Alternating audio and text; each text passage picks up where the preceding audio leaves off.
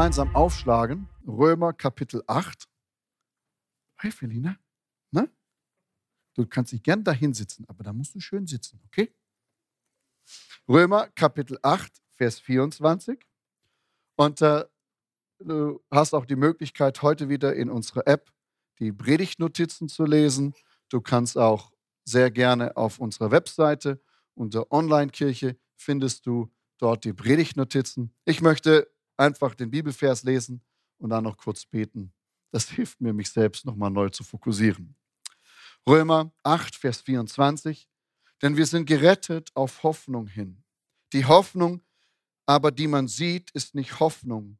Denn wie kann man auf das hoffen, was man sieht? Vater im Himmel, ich danke dir für dein wunderbares Wort. Danke dir, dass wir das haben, dass wir von dir lesen können, dich erfahren können und dass du uns so real wirst in deinem Wort. Danke dir, guter Heiliger Geist, dass du heute Morgen da bist und dass du jedem von uns hilfst, dass etwas von deinem Wort in uns lebendig werden kann. Schenk uns auch die Gnade und die Barmherzigkeit, es umzusetzen. Wir wollen nicht nur hören, sondern wir wollen tun, was du uns in deinem Wort sagst. Dafür danke ich dir. Amen. Der Titel der heutigen Botschaft ist, hoffentlich wird alles besser oder hoffentlich wird alles bald besser. Hoffentlich wird das gut gehen. Hoffentlich wird es irgendwann mal anders sein. Ich weiß nicht, kennst du das? Dieses hoffentlich, hoffentlich und manchmal auch so die, den letzten Gedankenstrang, den man so hat, das hoffentlich, ja, die Hoffnung ist das, was jetzt oder was man sagt, was zuletzt stirbt, hoffentlich. Ja, mal sehen, ob es gut gehen wird. Hoffentlich klappt das. Hoffentlich kommen alle Züge passend. Ich muss da sein. Ne? Hoffentlich klappt jenes, klappt dieses. Hoffentlich gehen die Gas- und die Strompreise ein bisschen weiter runter. Hoffentlich, äh, wie auch immer. Ne? Äh, wenn du mal so deinen Alltag durchschaust und mal ehrlich zu uns selbst bin, dann realisieren wir, dass wir ganz schön viel hoffentlich leben. Ne? Hoffentlich jenes, hoffentlich dieses, hoffentlich wird das Kind was, hoffentlich wie auch immer. Ne? Hoffentlich, wenn, wenn wir uns mal so anschauen, ist es ja eine Realität, dass wir in diesem hoffentlich leben und dann plötzlich realisieren, dass wir es gar nicht unter Kontrolle haben. Und dass wir gar nichts machen können oftmals, dass dieses hoffentlich auch wirklich eintritt. Nun, in manchen Dingen können wir es machen, dann, dann sind dann das Helikoptereltern, dann wird man manipulativ, dann, dann tut man das hoffentlich alles vorbereiten und dann sagt man, guck mal, wie es geworden ist. Ne? Das, das gibt es ja auch. Ne? Aber oftmals ist es ja so, dass wir ganz wenig Einfluss darauf haben, ob denn unsere Hoffnung erfüllt wird oder ob es einfach ein Leben lang eine Hoffnung bleibt. Und dann schauen wir die Situationen an. Ich weiß nicht, welche du momentan hast. Aber dann schauen wir die Situationen an und realisieren uns, dass selbst das hoffentlich uns überfordert. Ne? Selbst das uns ein Stück weit an einen Punkt bringt, wo, wo man sagt, ja, jetzt sollte ich auch noch irgendwie hoffen. Ne? Irgendwie positiv sein, ne? irgendwie das Versuchen noch irgendwie hinzubekommen. Und wir realisieren, dass selbst hoffentlich Hoffnung uns überfordert und an unsere Grenzen bringt. Manchmal denken wir doch auch, Mensch, vielleicht werden wir es doch noch irgendwie hinbiegen. Vielleicht schaffen wir es ja doch noch irgendwie. Ja, vielleicht einfach noch einen Tag mehr in die Arbeit, noch eine Stunde mehr geben. Ja, nochmal einen Spaziergang. Vielleicht jenes nochmal, dieses nochmal und jenes nochmal. Und, und, und so angeln wir uns von Punkt zu Punkt, weil wir denken, ja, vielleicht können wir es doch noch meistern. Hoffentlich halt. Weiß nicht, welche Welle dein Leben gerade bedroht. Weiß nicht, was du so vor dir hast, wo, wo du auch realisierst, Mensch, ja, die Hoffnung, die wird knapp, wie die Luft, die manchmal knapp wird, die Hoffnung wird knapp, die Kraft geht zurück.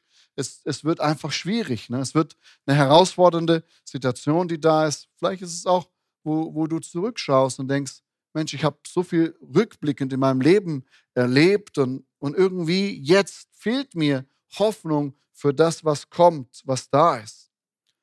Man, vielleicht hast du noch mit Auswirkungen von Corona zu tun. Vielleicht hast du noch eine Krankheit, die, die dich so tief herausfordern. Vielleicht ist es eine Beziehung, ist es ein Beruf, ist es die Finanzen, ist es sind es die Familie, was auch immer die, die Punkte bei dir sind, welche Wellen da kommen. Wenn wir uns Matthäus Kapitel 14 anschauen, dann realisieren wir, dass Jesus die Jünger auf den See Genezareth schickt. Na, Jesus hat gehört von der Ermordung von Johannes den Täufer. Dann ist Jesus ziemlich beschäftigt, hat nämlich 5000 Menschen für Sandwiche und Fische gesorgt. Ne?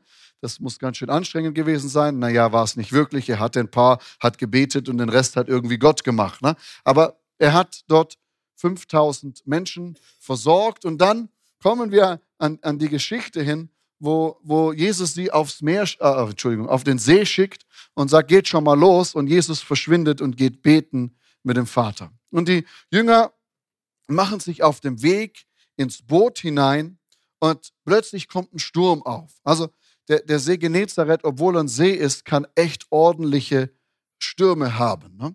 Und äh, man darf ja auch nicht vergessen, vielleicht wenn du mal dort warst, hast du die Art von Fischerboote mal gesehen. Ne? Das sind jetzt keine so, wenn du an Bodensee gehst ne? und dann siehst du da diese großen Fähren, die können was aushalten. Ne? Aber das damals war, wie soll man es vergleichen, war schon ein gutes Boot, sie waren stabil, aber wenn da Stürme kamen auf dem See, dann wurde es wirklich bedrohlich für die Boote. Und wir können es in den Evangelien lesen, dass die Jünger mehrmals das Schicksal gehabt haben, in solche Stürme hineinzurennen. Auf jeden Fall, dort in Matthäus 14 sind die Jünger wieder in Seenot geraten. Äh, bei dem anderen Mal war Jesus mit dabei, er schlief, aber da waren sie alleine. Ne? Sie waren alleine auf dem Boot unterwegs und sie kannten sich ja, oder wenigstens ein Großteil der Jünger kannten sich ja mit dem See aus, weil sie Fischer waren. Ne? Sie, sie kannten, wie der See reagiert. Sie kannten, was passiert, wenn der Wind, wenn das Wetter ist. Es ist ja nicht so, dass die sich nicht auskannten mit dem, was sie machten. Sie waren relativ gut darin. Ne? Nur manchmal haben sie nichts gefangen, da musste Jesus sagen, geh halt mal auf die andere Seite. Ne? So passiert es jedem Experten mal. Aber sie kannten das und trotzdem kamen sie in Seenot. Ne? Und wahrscheinlich waren sie gerade am Eimern und waren ziemlich in Panik geraten. Und plötzlich sehen sie eine Gestalt, die übers Wasser läuft. Und ich weiß nicht, wie es dir geht, wenn du so in Panik bist, wenn, wenn du in die Hoffnungslosigkeit reinkommst, dann kann sein, dass manchmal man Dinge wahrnimmt und sieht, die vielleicht doch nicht so sind, wie sie sind. Ne? In, in, den, in so einem Panikmodus, was mit unserem Körper auch passiert ist, manchmal wird er wirklich sensibel ne? und du reagierst und, und siehst und, und bist plötzlich fokussiert. Ne? Auf jeden Fall sehen sie noch eine Gestalt. Und, und wahrscheinlich sagte der eine Jünger zum anderen und sagt, oh ja, die Geschichten, die von klein auf erzählt wurden, dass es hier spukt auf dem See, sind wahr. Jetzt sehen wir ihn. Kannst du ihn auch sehen? Ja, da läuft wirklich was. Begegnet. Na, vielleicht ist es nur Wasser, das sich so hochspritzt. Nein, nein, das, das ist, die kommt auf uns zu. Ne? Und irgendwie kriegen sie ja dann raus, oh ja, das muss Jesus sein. Ne? Entweder haben sie ihn vielleicht erkannt, als er näher kam. Äh, vielleicht hatten sie auch gedacht, es gibt nur einen um uns herum, der auf dem Wasser gehen könnte. Das müsste Jesus sein. Ne?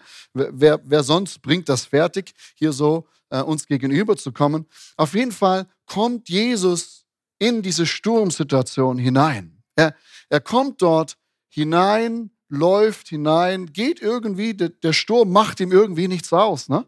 Äh, und, und kommt auf diese Bootsituation wo sie da am Schöpfen sind oder wie auch immer, was sie machen, kommt dorthin. Und Petrus checkt zuerst und wie auch immer er auf diesen Gedanken gekommen ist, zu Jesus zu kommen. Man, in der Situation vielleicht dachte er, schnell raus, besser bei Jesus wie absaufen, ne? Vielleicht. Aber auf jeden Fall kommt er zu dem Punkt und sagt, Herr, wenn du es bist, dann ruf mich, dass ich kommen soll. Nun, Petrus hatte von Jesus keine Predigt bekommen, drei Schritte des Erfolgreichens auf dem Wasser gehen. Jesus hat das nie ihm beigebracht und hat ihm nie gelernt, was du machen musst. Einen Schritt nacheinander, nicht so viele, guck, dass du große Schuhe an hast. Keine Ahnung. Das, das, das hat Jesus nicht gemacht. Sondern was er macht ist, er schaut auf Jesus, klettert über das Boot und jetzt musst du dir das mal vorstellen. Wie wird das wohl gewesen sein? Du weißt, du machst den Tritt und eigentlich geht's nicht.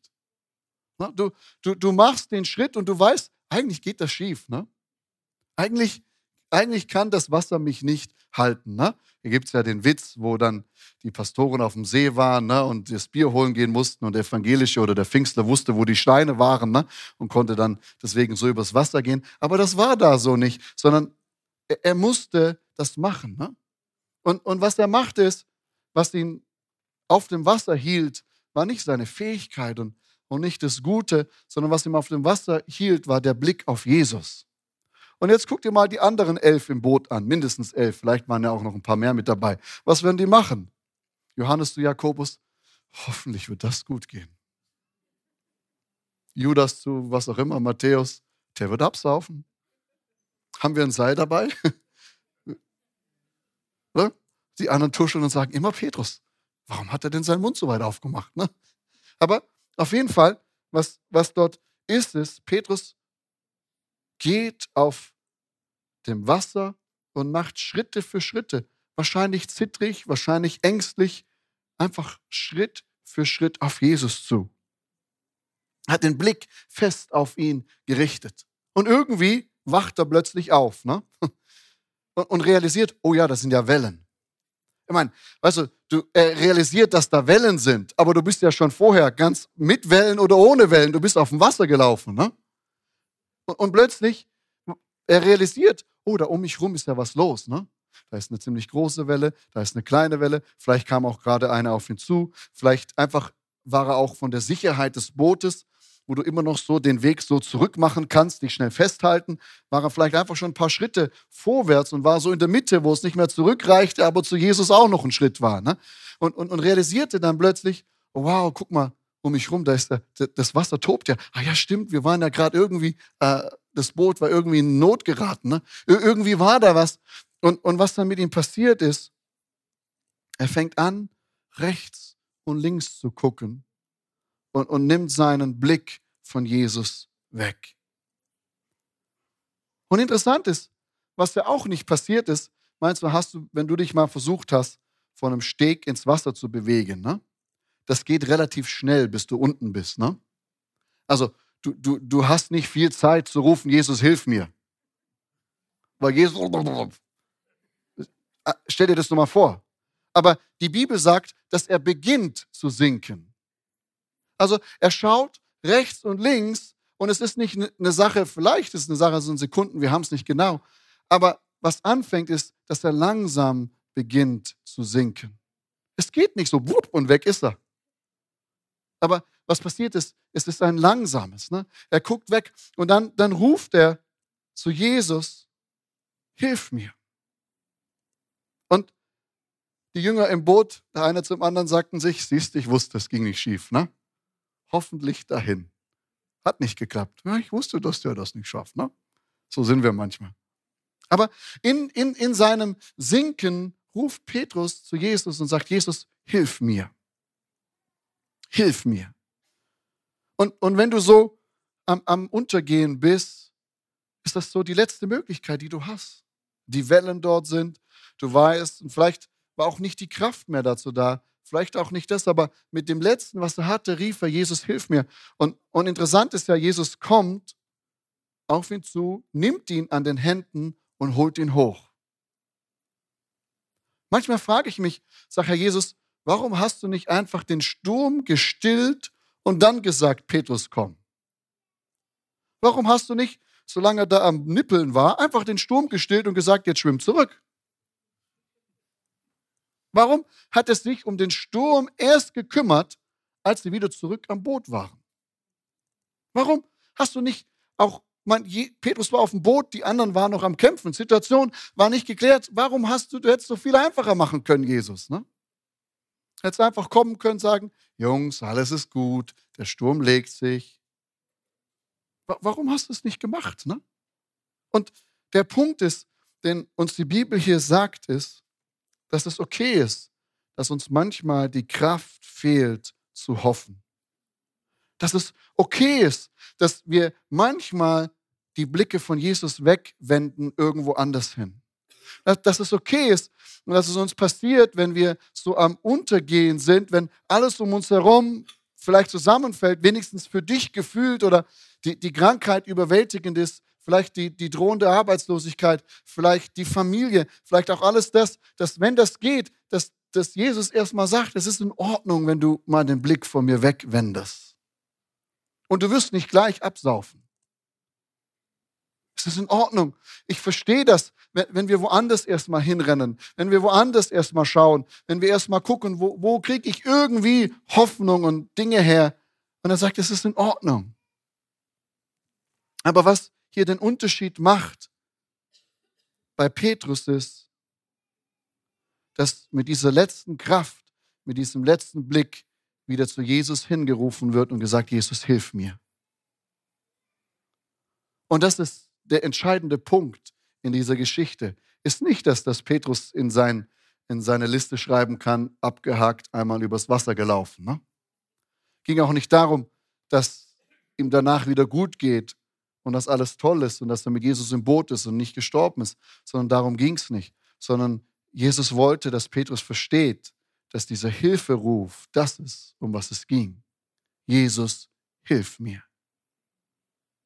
Petrus hat das nur so nebenher gebraucht, ein Stück weit ans Ende seiner selbst gebracht zu werden, um zu realisieren, dass er Jesus braucht. Ne?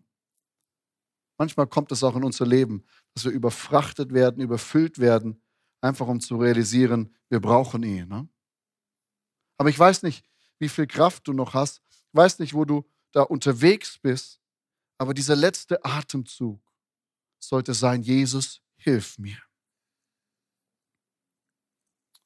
Und letztendlich tut der Schreiber des Hebräerbriefs in Kapitel 11, Vers 1 diesen Moment gut abfassen. Er sagt, es ist aber der Glaube, eine feste Zuversicht dessen, auf was man hofft und ein Nichtzweifeln an dem, was man nicht sieht.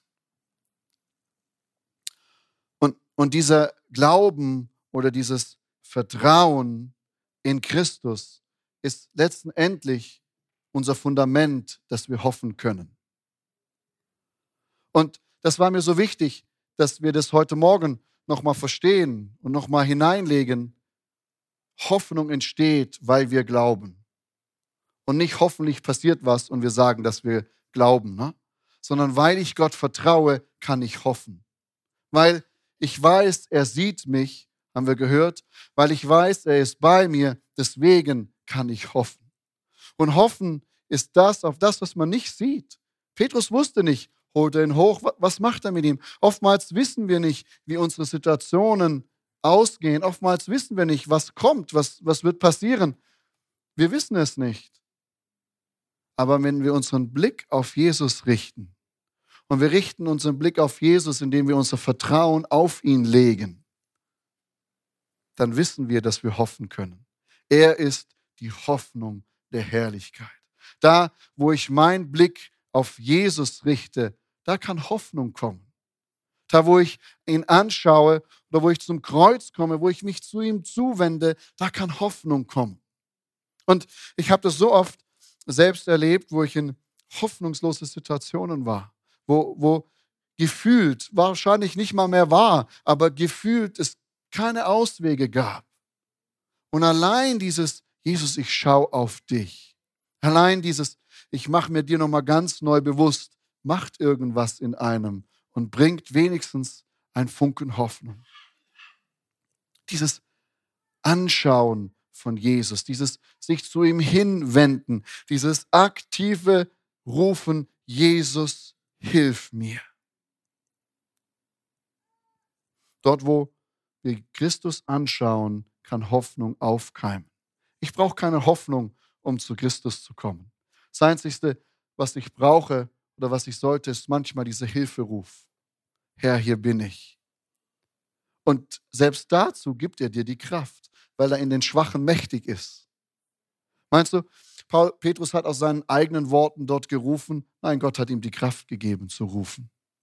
Weißt du, da wo du nicht mehr kannst, kannst du ihm um die Kraft bitten. Herr Jesus, hilf mir, dich um Hilfe zu bitten. Herr Jesus, hilf mir, zu dir zu kommen. Herr Jesus, hilf mir, Kraft zu tanken. Herr Jesus, hilf mir. Wir brauchen nicht wieder mit unserer letzten Kraft so gerade zum Kreuz roppen um dann zu realisieren, ich habe es um zwei Millimeter nicht geschafft, es zu berühren, sondern was er macht, ist, er gibt uns noch Kraft, um ihn um Hilfe zu bitten. Doch diesen Blick, das ist der, das unsere Aufgabe ist, auf ihn zu richten, ihn zu rufen, ihn zu tun. Da, wo wir unseren Blick auf Jesus richten, können wir kleine Schritte im Vertrauen gehen und Hoffnung wird wieder neu in unseren Herzen aufkeimen. Und das ist das, was ich uns für heute Morgen wirklich wünsche, dass wir neu, ich weiß nicht, in welcher Situation du bist, ich weiß nicht, welche Wellen dein Leben gerade durcheinander bringen. Vielleicht ist auch alles gut, preis dem Herrn, dann, dann jubele und rufe, aber vielleicht bist du heute Morgen hier oder hörst zu und du hast wirklich Wellen in deinem Leben. Und ich möchte dich ermutigen, auf Christus zu schauen. Leider kann ich dir kein Ergebnis versprechen. Schön wäre es, ne? Dann wären wir hier viel, viel mehr Leute, ne? Aber das geht leider nicht, ne? Aber ich kann dir eins versprechen, was das Wort Gottes sagt, dass wenn du am Ende deines Lebens zurückschauen wirst, kannst du sagen, es war gut. Es war gut. Wie auch immer es ausgeht, wie auch immer es kommen mag, wir werden sagen können, es war gut. Das ist das, was uns versprochen wurde. Das ist das, worauf wir festhalten können. Es war gut. Und die nächste Hoffnung, die ich für dich habe, ist, du bist hier nur auf der Durchreise. Es sind 70, vielleicht 100 Jahre und dann ist das Thema Erde erledigt. Dann ist das Thema, dass es weh tut, dass es ärgerlich ist, es ist einfach vorbei. Halleluja. Wir dürfen hier gehen und wir haben einen besseren Ort, an den wir kommen dürfen, oder nicht? Hey, das bringt Perspektive. Das, das bringt Hoffnung, oder nicht? Mein Rückenleiten hat ein Enddatum. Vielleicht macht es der Herr heute, aber spätestens, wenn ich eine Etage tiefer liege und eine Etage höher bin. Ne? Ihr Lieben, das ist unsere Perspektive, oder nicht? Wir haben durch Christus ein ewiges Leben bekommen und dieses Versprechen, dass es eines Tages besser wird. Aber solange wir hier auf der Welt leben, dürfen wir Angst haben. Wir erleben Schwierigkeiten, wir erleben Wellen. Nicht alles wird gut gehen und nicht alles wird auch den Weg gehen, wo wir dachten, dass es sein wird. Aber in allem gibt er uns die Kraft, immer wieder neu Hilfe zu rufen und uns auf ihn auszurichten. Vielleicht können wir mal einen Moment die Augen schließen. Wenn du das möchtest, ist na klar dazu freigestellt. Und vielleicht kannst du dir einfach gerade deine Welle nochmal vorstellen, das, wo du gerade drin bist. Vielleicht da, wo du ein Stück weit wie Petrus auch echt am Einsinken bist. Vielleicht sind es aber auch nur Kleinigkeiten die, die Höhe der Welle ist für den Nichtschwimmer nicht so entscheidend. Sondern stell dir da vor, da wo du bist. Und dann seh, wie Jesus auf dich zukommt, wie er bei dir ist, wie er da ist und wie er dir die Kraft schenkt, deinen Blick auf ihn zu richten. Und dann richte seinen Blick auf ihn.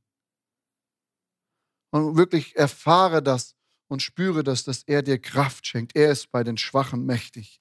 Er ist bei denen, die mühselig sind und beladen sind. Denen will er neue Kraft geben.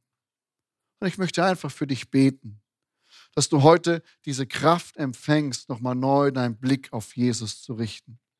Nochmal neu zu sagen, Herr, ich schaue auf dich. Ich sehne mich nach dir. Ich gehe kleine Schritte im Vertrauen. Und wenn es damit beginnt, dass ich rufe, Jesus, hilf mir.